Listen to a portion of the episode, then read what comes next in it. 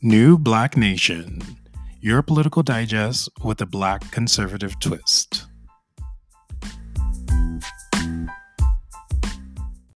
Hello, everyone. This is Gregory Victorin. And I'm Brandon Wang. We want to welcome you to another um, broadcast of New Black Nation. Um, I hope you guys had, you know, enjoy um, what you have been hearing so far. So our topic today is is well, I'm gonna pose um, this question to Brandon. Is the United States is a true? Do you believe is a truly um, democracy or a dictatorship? Mm, that is such a packed question. I'll say very packed question because it, it, to me, I mean, in a lot of senses, um, we're perhaps less authoritarian than you know other regimes, say like you know maybe Cuba or North Korea or um, maybe some other interesting ones. Um, sometimes Russia, sometimes China. They go back and forth with each other. So I feel like perhaps we're a little bit better than they are, but I think the important question here to ask is that it, you know, is the system is the system conducive to the maximum amount of democracy that it should have in the world? And my answer to that question would be a simple no. Um, because there are a lot more countries in the world today that are a lot more democratic and a lot, a lot more democracy focused um, than we are in the United States. Okay, so you use Russia, you use um, North Korea. What is it that you think they're doing, in our view, that they should not be doing that we're not doing here? Um, so for example, um, if we're using North Korea, North Korea is like probably the most extreme example of authoritarian regimes, um, and very communist centric, uh, museum, uh, regimes. Um, but, um, for example, let's use, okay, let's use China because I think it's a better comparison, right? Because they're certainly not a North Korea.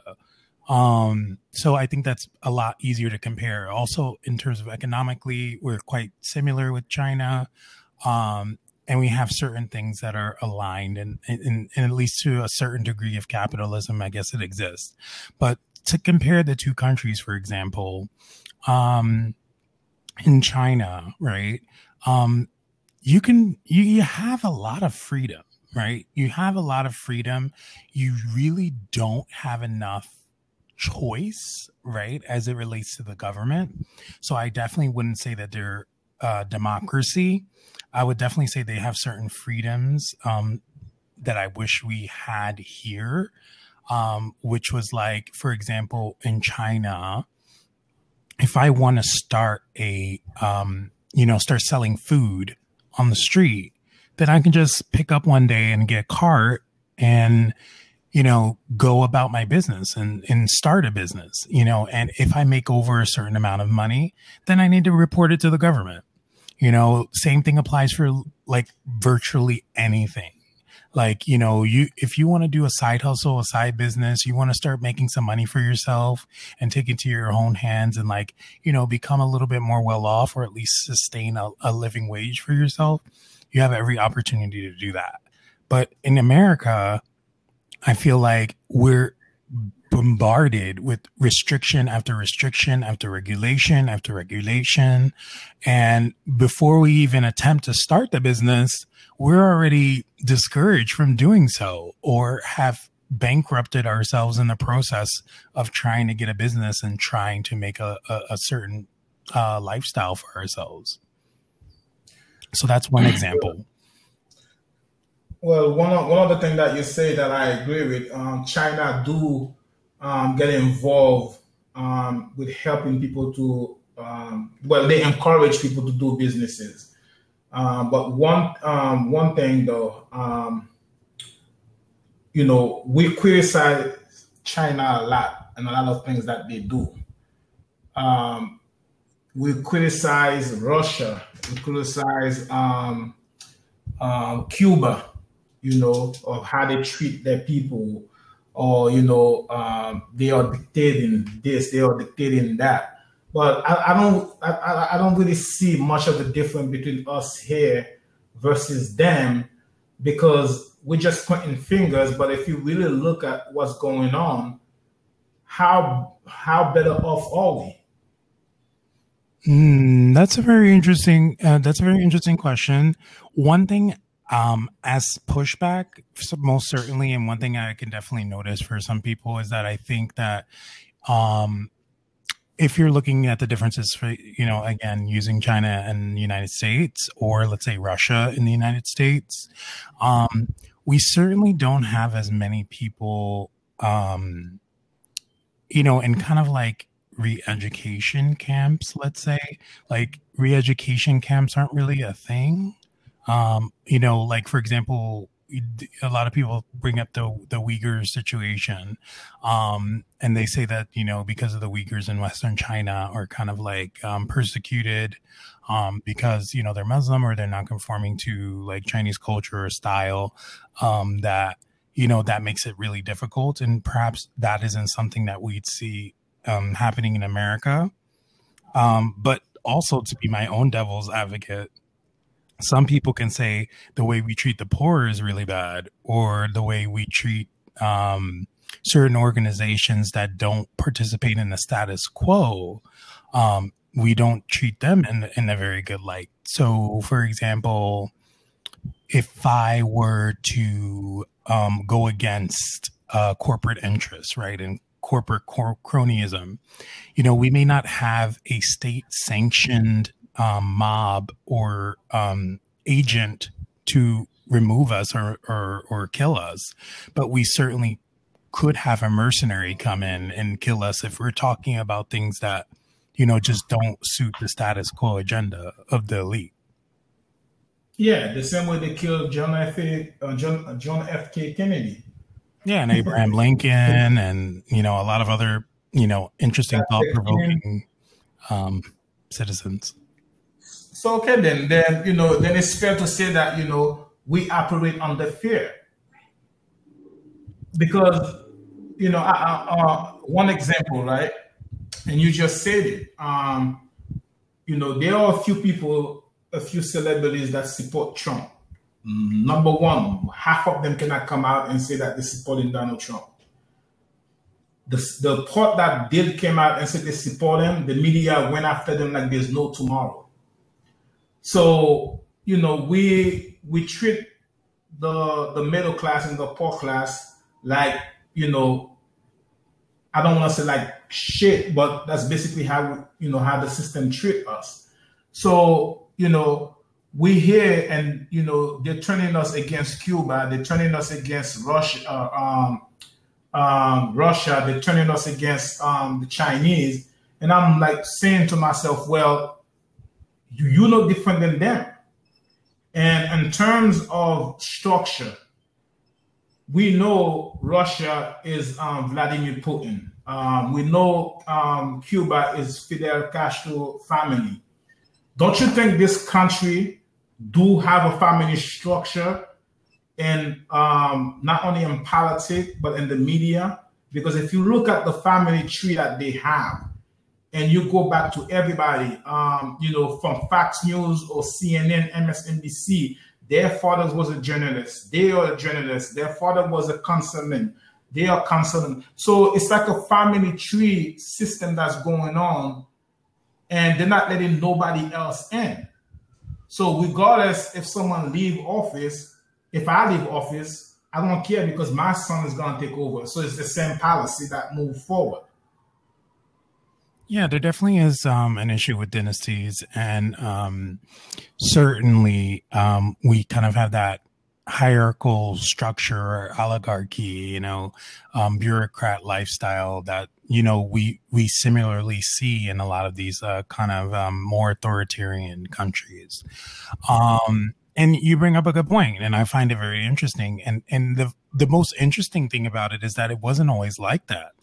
You know, our founding fathers, you know, really kind of set against that. You know, they really wanted, you know, the representatives um, or civil servants who were there to serve the people and serve the sovereign, which is the American people in general, they wanted them to be very close to home.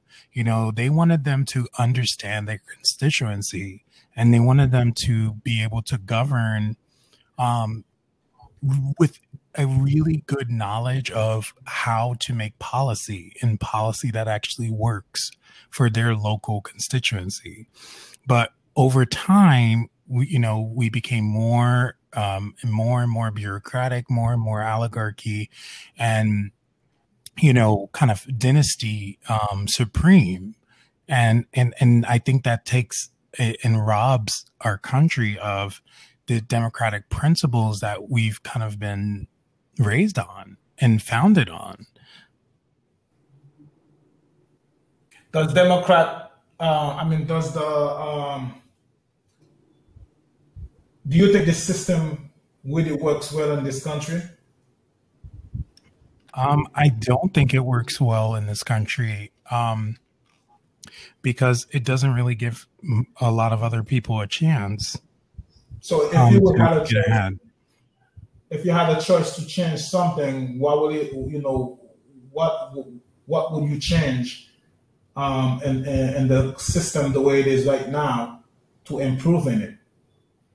Um, a hundred percent. What I would do is I would uh, like ninety percent deregulate um, business, and I keep a small ten percent.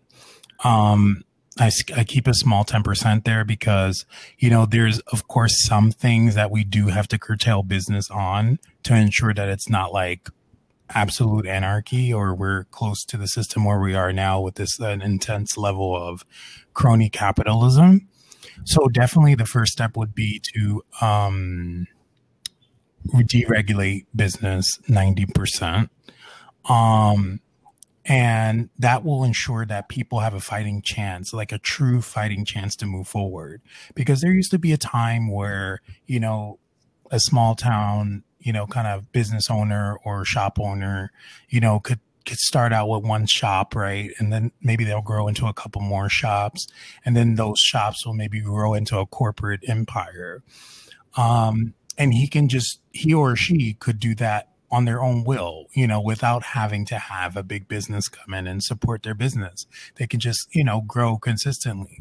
But now with the amount of regulations and taxes and everything that, you know, their businesses are required to jump through just to exist, makes it nearly impossible for small business owners to really grow um, unless they have one of those kind of hierarchical uh, families with with a lot of money to kind of donate to their cause.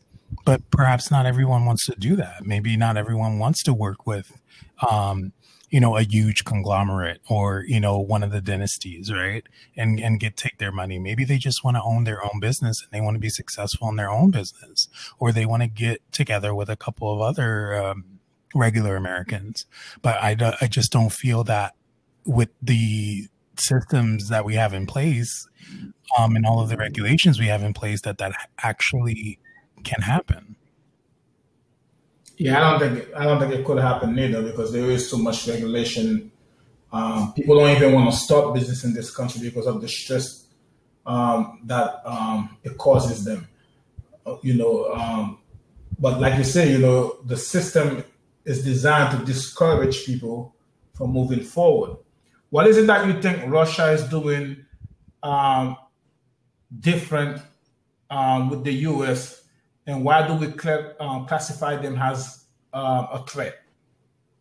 When let me clarify that when we have you know uh, a defense system, and I, I, believe every country should have a defense system because that's how they stay relevant.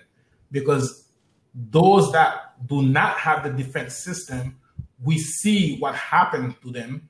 So you know, the ones that Get eaten up by the bigger countries. Exactly. So, you know, the one that do have the defense and, you know, they they know their history. That's why they're putting up those defense. Why why do we view them as a threat? What is it that they're doing wrong that we're not doing wrong? Um, you know, uh, we're doing different than them. Well, I think that's a really good question, and I'm glad you asked that. Um, and I definitely think I can shed some light on that. Mm-hmm. Um, while I agree that you know countries should be allowed to certainly protect themselves, and there should be a safeguard in, in place to ensure that no one is taken over. You know, whether they're a little fish or a big fish or a medium fish. Um, I think everybody should have a viable chance to move forward, they have to have viable access. And it's the same way that I look at, you know, the American people as it as it pertains to this business topic um, of you know making sure that they have equal access. It's not that everybody is equal. We know that everybody is going to be uh, uh, there's going to be inequalities. It's just bound to happen. You know, you can't make every single person 100% equal, right? Um, there, but you can give everyone 100% equal access, um, or ability to access something. Um, and, but to get more specifically to answering your specific question of what do we, what do I think that Russia is doing that you know, differently from the United States that makes them so bad when they want to defend themselves and things like that. I would say, you know, Russia, they already have nuclear weapons, so they're able to uh, defend themselves. So I think the better country to look at would be a country that's like North Korea, a country that may be like Libya, or a country that may be like I don't know, South Sudan or Iraq, one of those kind of countries. And the best way that I can um, answer that question and say why we can't allow them to uh, defend themselves is the simple fact that a lot of the structures that they have in place are not as advanced and as sedentary as the policies and fail safes that are in place in larger countries like Russia or China or United States, right? Because if you're looking at those top three countries, right, they're all in the Security Council, um, Russia, China, um, U.S. Um, those are um, three major players in there. Um, you also have UK, of course, and you know the whole drill. So, but the major players there are those three countries, and what is unique amongst all those three countries, right? And um, what's unique about it is that they have an ability, a proven ability over the course of a significant amount of time, at least a century or, or if not more, of being able to defend their system and to ensure that anarchy won't take over. But when we look at a country like Iraq or a country like South Sudan, um, or any uh, one of those smaller countries, or North Korea is, is a special example of this, or even a Cuba, you know, we we're not so sure that their government can last the test of time. And if let's say they're taken over, right? Like for example, for a short period of time, we had uh, ISIS take over in um, Iraq and in Syria, right? So let's say that you know ISIS takes over Syria because they don't have good security management or they don't have the funding to protect themselves appropriately let's say they overthrow the government, then well, you now have ISIS in control of nuclear weapons. And if you have an organization that's willing to like ISIS that's willing to kill themselves, you know, to make sure that their jihad happens, then that's really dangerous. I'm gonna push back on that. ISIS was started under uh, the Obama presidency after President Bush removed um, Saddam Hussein. Um, that you know they they're the one that caused the problem because before when Saddam was there, as bad as the claim he was, number one he did not have nuclear weapon. Number two, there was no ISIS. Right? Again, Gaddafi was removed, and as soon as they killed Gaddafi, ISIS took over. So I feel like whenever we go in these countries, we remove the leaders, the current leaders that's in this country, and we kill them. Um, those other group take over and they started killing innocent people, innocent women, children. And I feel like in a large part, we responsible because I feel like the US is using those group for their own interest because if the state or the city is a failed country, who benefits from it? The US does. Well, the US would benefit from a failed state um, is so long as they don't have access to nuclear weapons. But then if they have access to nuclear weapons, then the US would not benefit from a failed state because a failed state might mean that some bad actors have access to nuclear arms and can possibly send out an attack on the world and kill us all. But let me let me ask you, um, uh, um, Gaddafi, did he have nuclear weapon? Um, no, Gaddafi did. Gaddafi in this case did not have nuclear weapons. So why was he a threat to the U.S.? Uh, he was a threat to the U.S. because he wanted to create his own currency and he wanted Libya to actually take control of their own oil um, exactly. production. Exactly. So here's my point, right?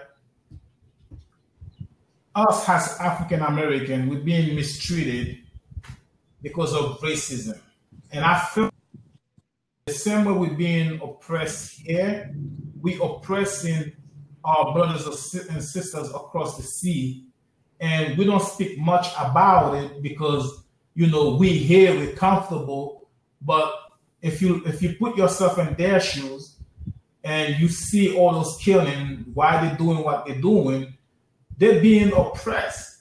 You understand? And if if if if Russia was um, um, had a um, democracy like we did here, I guarantee you Russia would have been working on the behalf of the United States, any other country. If they're not under dictator, the U.S. control them, and this is why I feel like the U.S. is trying to change this um, regime. It's not because they want those places to be successful; it's because they want to control those places because every example that I could give you where the U.S. goes in and we move one of those um, so-called um, leaders, um, you know, that's killing people, ISIS or a different group take over and they dominate the um, the, the, the the area. Mm-hmm. No, absolutely. I totally understand where you're coming from.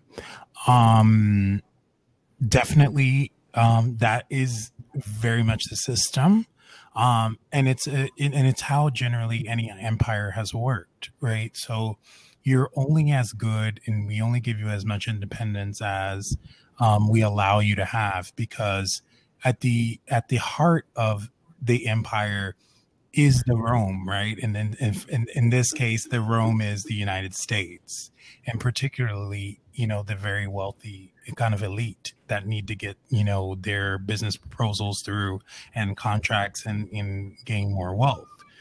And for every other country, will allow you to take some of the squabbles of what we get, you know, being the Rome, right, the center of the empire. Um, but at the same time, you you really have to follow in on what we say, you know, and it's do as I say and not as I do, right? Um, that's the whole mentality of an empirical kind of empire. Um, and and when I when I say that, I totally understand where you're coming from. Where um, you know it's pretty tough. And and we one could say that because of all of the crap that you know our cia or you know certain uh, military officials or, or public policy that we've used in certain countries and the destabilization of of nations states um, and the you know making rulers illegitimate and interfering in all these things that the united states has, has done over the course of our history um, could contribute to you know radical groups like ISIS or um, just contribute to countries in general um, retaliating against America. Um, but when we look at our history as a people, um, you'll see a very common theme that this always happens in one way or another. So if it's not the United States doing it, then it would be another country doing it, right? So the name of the game for all of the players on the chessboard is to win. you know, and you know, conquer before you get conquered yourself. So you're only as good as as you're you're willing to play, you know, and you're only as good as your last few moves, you know. And that's why the United States kind of has to stay resilient and to um, you know, be very aggressive or hegemonic when it relates to the rest of the countries because they know that if it's not the United States, it would be China or it would be Russia or it would be any other superpower that decides they want to um, have a larger stake on the world stage. Well, it's just a matter of time before China takes over, um, and that. I don't know. I don't know about that. Um, definitely, we need to keep an eye on China because China is definitely, um, you know, moving very fast, and they definitely have a lot of resources and money um, to back all of the projects.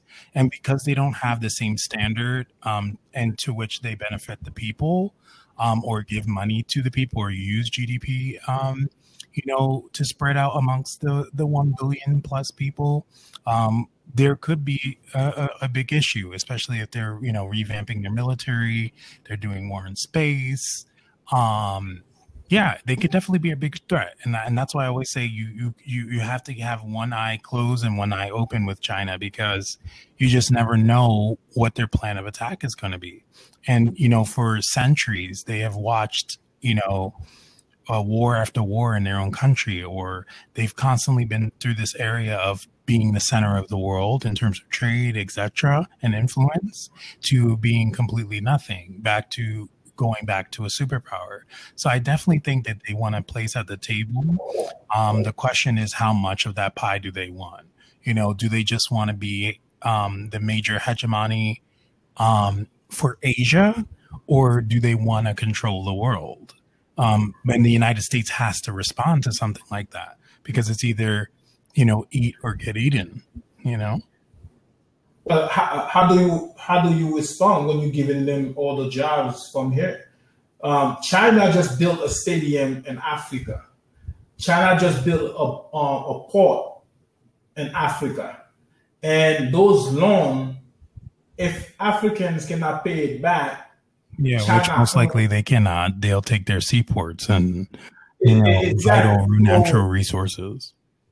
Exactly. So now we have countries I was watching a documentary. Countries, other other leaders, they said they would prefer do business with China versus the U.S. because China go through with their words versus the United States. That's a problem because if other countries are saying, "Hey, we don't trust you. You lie to us," and China is like, "Hey, we're gonna do what we say we're gonna do, and we're gonna come through for you."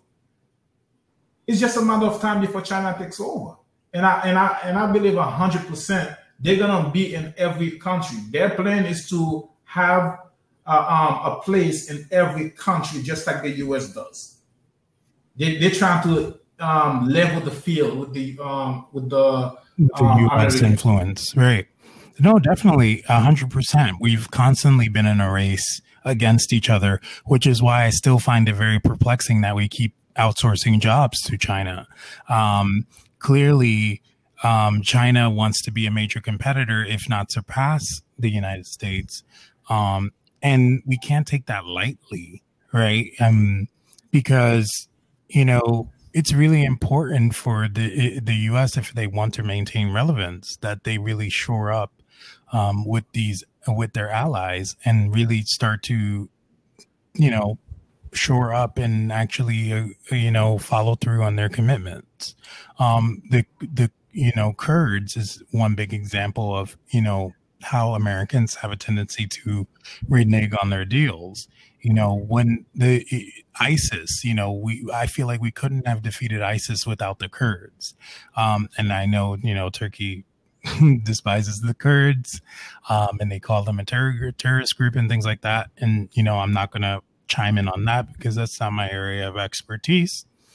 But what I will say is that if we did not have the Kurds there, we it would have been very hard for us to see us see a, um, a massive defeat of ISIS.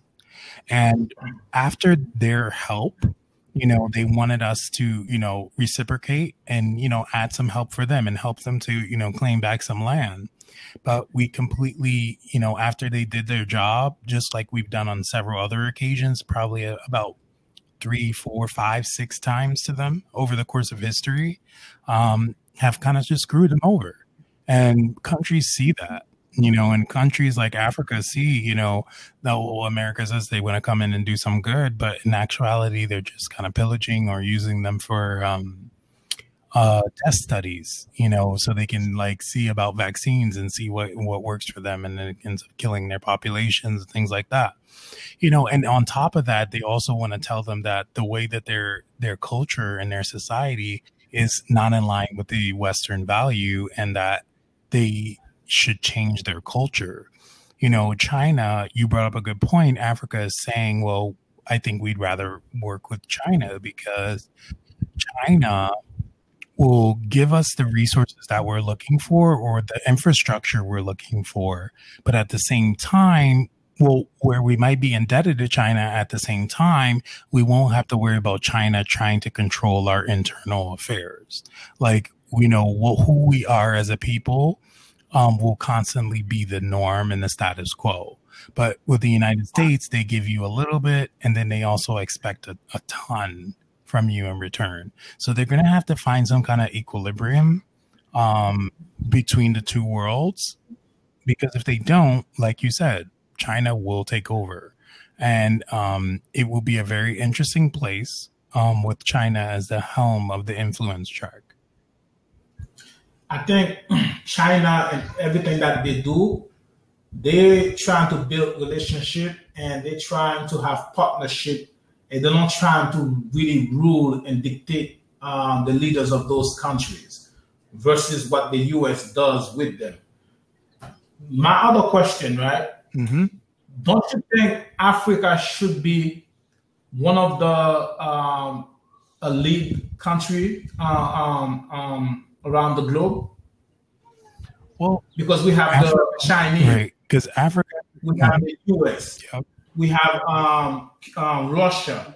Don't you think Africa should be one of those number?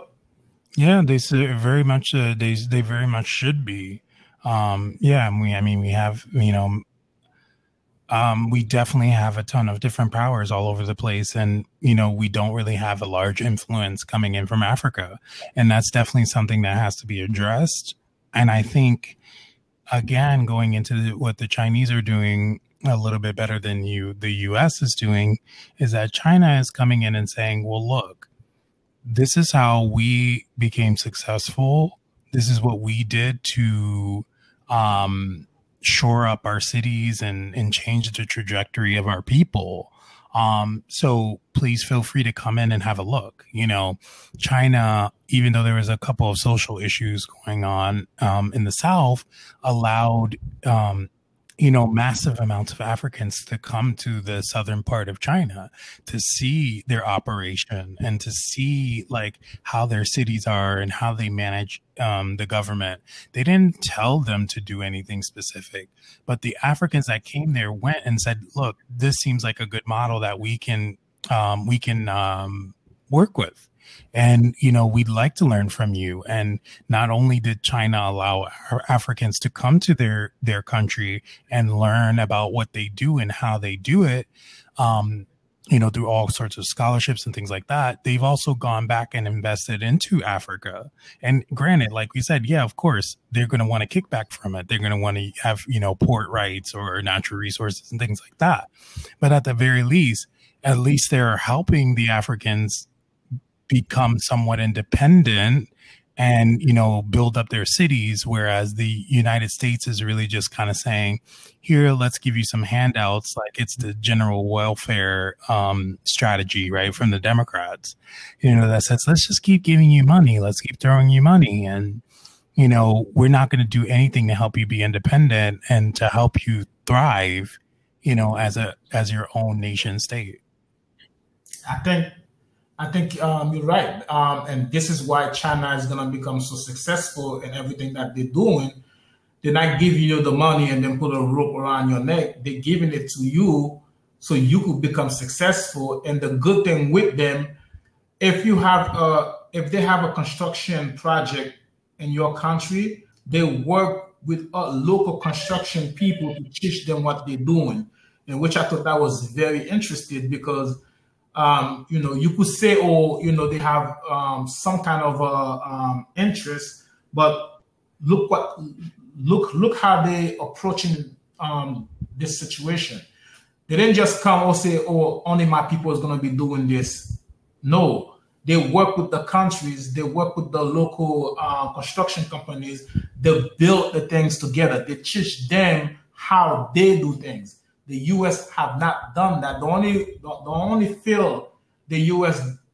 Um, work with other countries like that, it, it, um, it's in um, the the army. You know, showing them how to fight or how to kill. Mm-hmm. But for them to move forward in life, because once you leave, they have to be able to do it for themselves. They have to be able to run it for themselves. So if you come in and you just do everything and then you walk away, who's going to maintain the project? Right. No, that's true, and it, it, it very much so. It's been, you know, uh, give a, it's been a give a fish policy uh, from the United States, and that's the major stark difference between um, you know China and the U.S. You know, there's a different philosophy in the way they move forward. Um, one thing I will definitely say, though, in terms uh, you know, in terms of it relating to China, is that China kind of has a, a, a issue to subside against.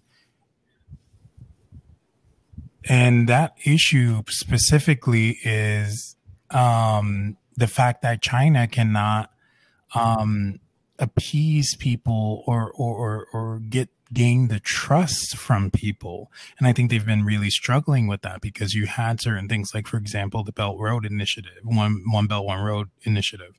Um, and that was their attempt to, and it's still in motion, but it's, it's facing some issues or some hiccups.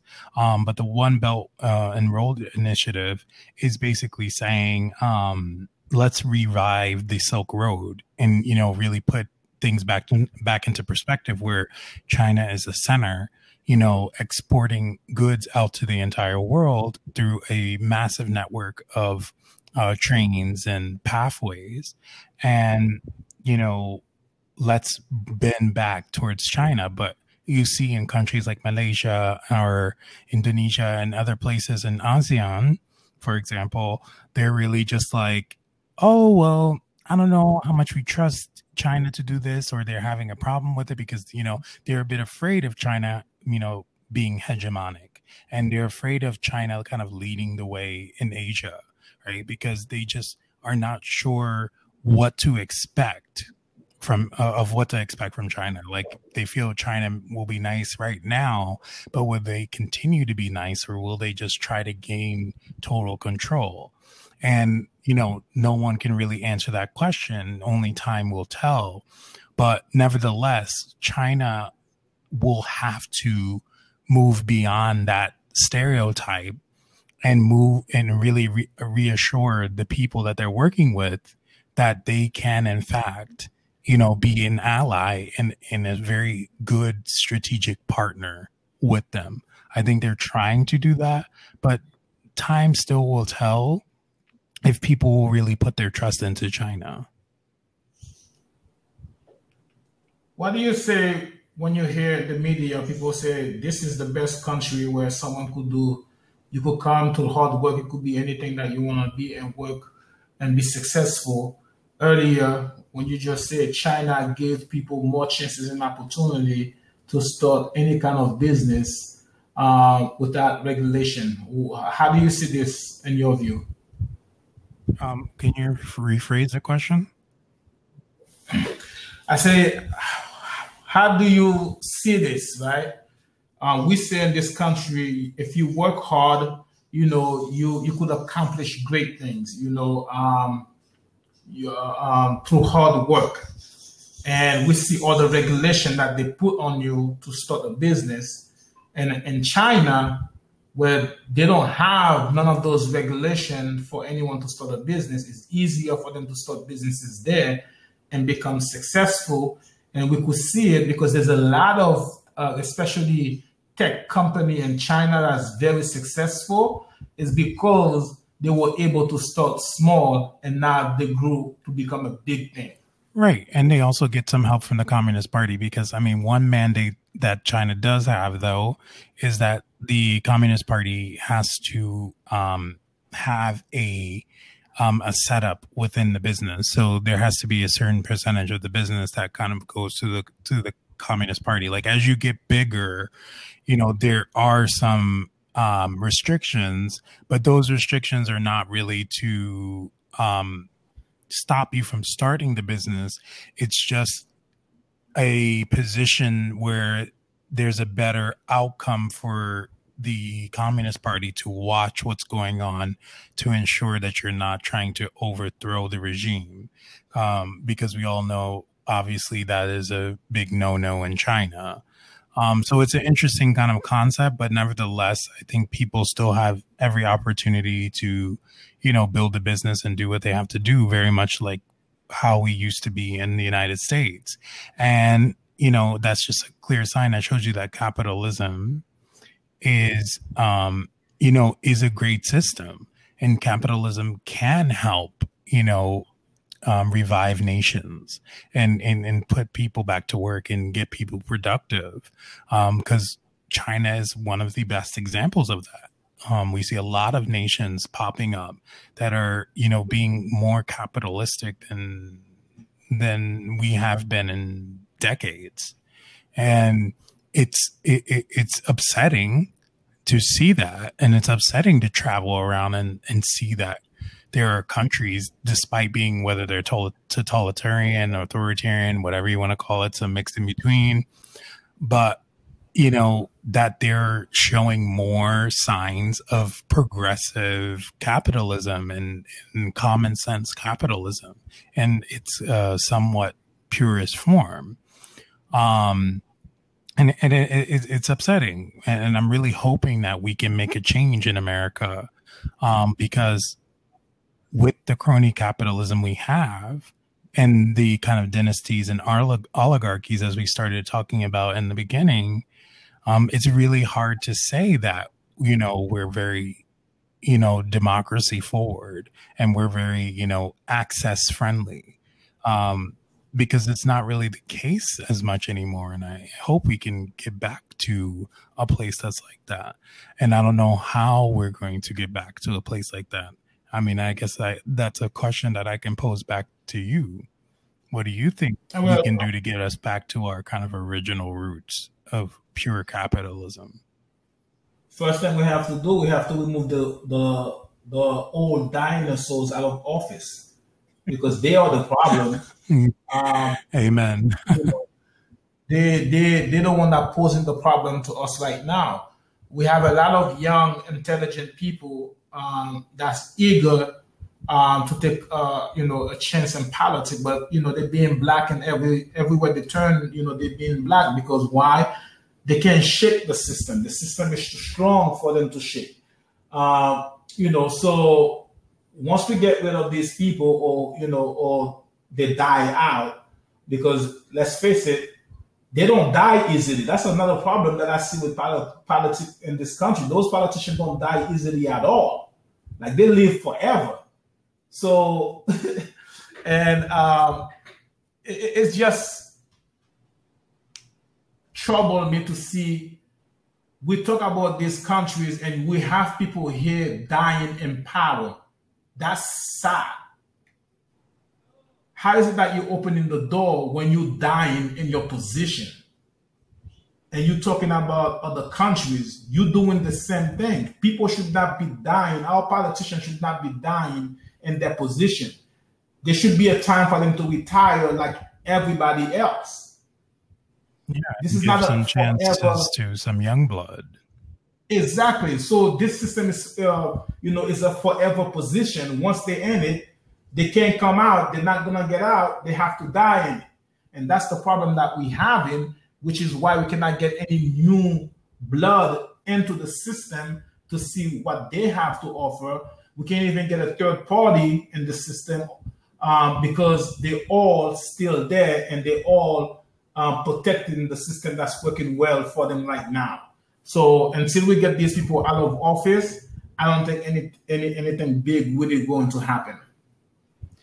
Yeah, um, and and the sad part about it is that you know, in order to make that change, it's it's going to be up to the American people to do so, and the particularly the American electorate that comes out and votes. And and the unfortunate situation is that you know we still don't have enough people who are really you know 100% on board and supporting you know a third party or a fourth party um, and we have a lot of these people who are just not engaged at all civically. Like, I mean, I've had a couple of people come up, you know, in conversation with me and say, you know, Brandon, did you know that we had our own sort of Congress or uh, House of Representatives in New Jersey? Like, did you know that we had a state legislator of our own? I said, yeah, of course. Who do you think works with the governor?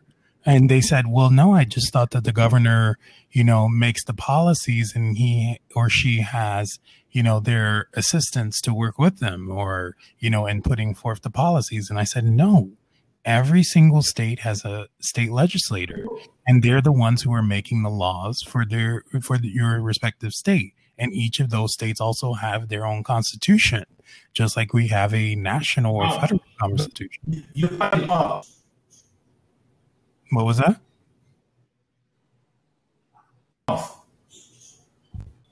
Oh yeah, so were you. Can you hear me now? Yeah, I could hear you now.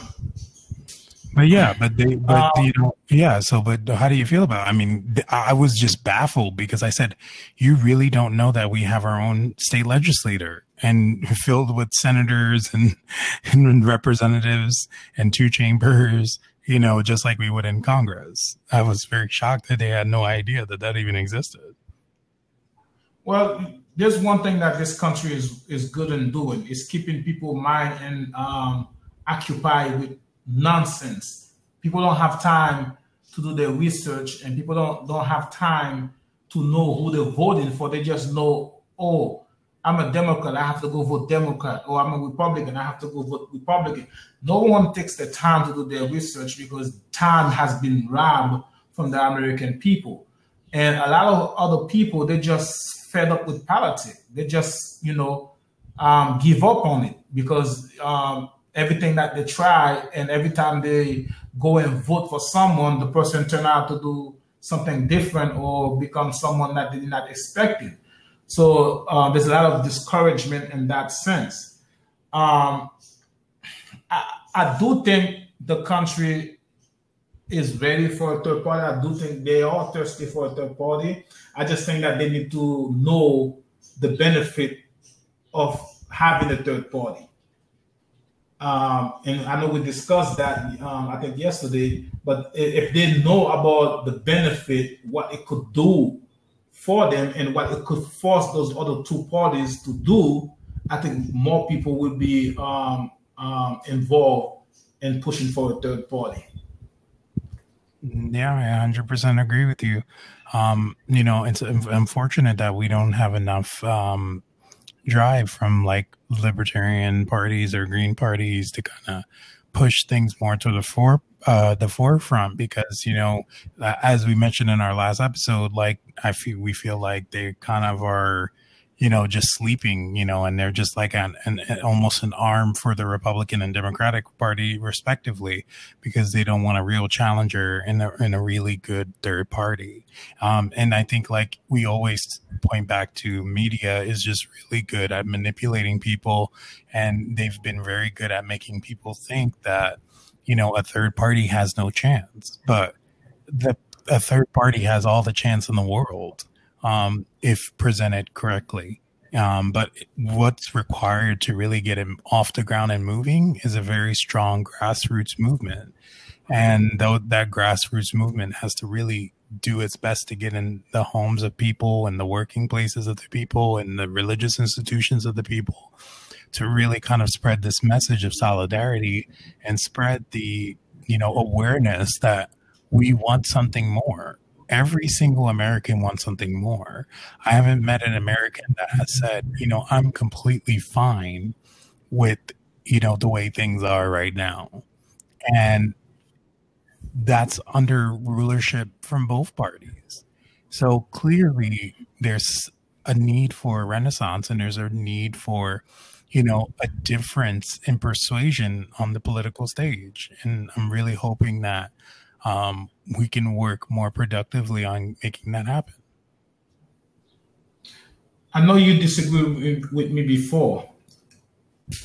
Um, I think, right, if there was um, a chance right now to push for a black uh, for a third party, you know, I really believe the uh, Black Lives Matter if they were not political, if, if they were not um, in party line, they could have stopped that conversation because what, what we saw for the past, you know, few weeks, uh, you know, government official kneeling down, government official, you know, saying let's defund this, let's defund that, you know, it, it, it, if, if they were really serious and then they'd be like, okay, you know what? We don't want the support of the Democratic Party. We do not want the support of the Republican Party.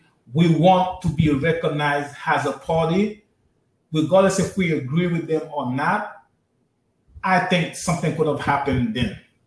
Yeah. But, but because they went. Yeah. Yeah. So go ahead. What, what do you think? No, because I think, uh, you know, um, like more with most organizations, you know, people infiltrate the organization and they basically create a, a, a campaign of disinformation and, you know, they, they make a certain group of people lean towards a, a, a, certain way and it may not have been the original intentions you know of the organization. But also black lives matter in general i i felt you know was just not organized enough for me particularly. And i think the message really kind of went all over the place. Um, and they didn't do a great job at taking back the narrative um, and sticking to the principles that they really uh, kind of stuck with and that they cared about black lives you know black lives generally. Um, and they yeah. want to make sure that black lives are are taken care of on a regular basis. And you know it's multiple problems that that happen with that and it, it's unfortunate because they could have had a vibrant kind of you know african american party um, that was really geared towards some real issues that the african american community may face but it yeah. didn't get to happen. Yeah, I think they were hijacked just like the Libertarian Party was hijacked by those politicians because every any chance that they have right now is out the window. Uh, like you well, said, yeah, they, are 100% Marxist socialists, kind of crazy all over the place, trans rights, whatever it is. I mean, they're really all over the place. You really don't know yeah. what exactly is their MO, you know, at, at, at this state and time. And it's unfortunate their message has really gone by the wayside, but um, it's going to have to be something else. And I think strategically, organizations and people who are thinking about doing a third party are really going to have to think about how they can do some countermeasures for the disinformation campaigns and, you know, and the people who just want to basically, you know, trash a movement and completely dilute it so that people will not sign on. Um, but I'm very interested to see all of this, and, and and perhaps you know this is maybe something we can talk about in the next episode. Um, we'll see. Um, but we're definitely coming up to our um, our time. Um, but I think it was a really good discussion. Um, but if you had perhaps maybe one thing to say um, in relation to specifically this topic, you know, circling back to our original point of, you know, is America more of a dictatorship today or more dem- democratic? How would you sum that up? Well, I think, like you said earlier, right? Um, I don't think we're where we need to be. Um, I don't think. Um, um I think freedom um, that we have is a state of mind um, it's not real um, the way it should be. So, um, you know, I just hope, you know, one day we do come um, to be um, a democratic society. I do hope that, you know, uh, people will be able to start businesses without going through all these channels. You know, I do hope, you know, people um, respect one another regardless of where they're from or what religion they are or you know whatever the case may be. Um, I feel like our system right now is dividing the country into two, and there's no uh, um, common ground. So for all our listeners, uh, we do want you guys to email us questions. Um, you know, we want you guys to support us. Uh, we want you guys to join the conversation and give us your feedback and give us your opinion. What do you think? Um, if you have questions that you would like for us to answer, you will always email us. Uh, we need to have these conversations. Um, people in our community needs to uh, understand what's going on and you know how we being affected when certain laws goes through. I don't think none of these things are being discussed, and I think we need to sit down and really look at these things and examine ourselves to see if we live in a good place for our children. And that is a wonderful ending statement. I couldn't have said it better myself.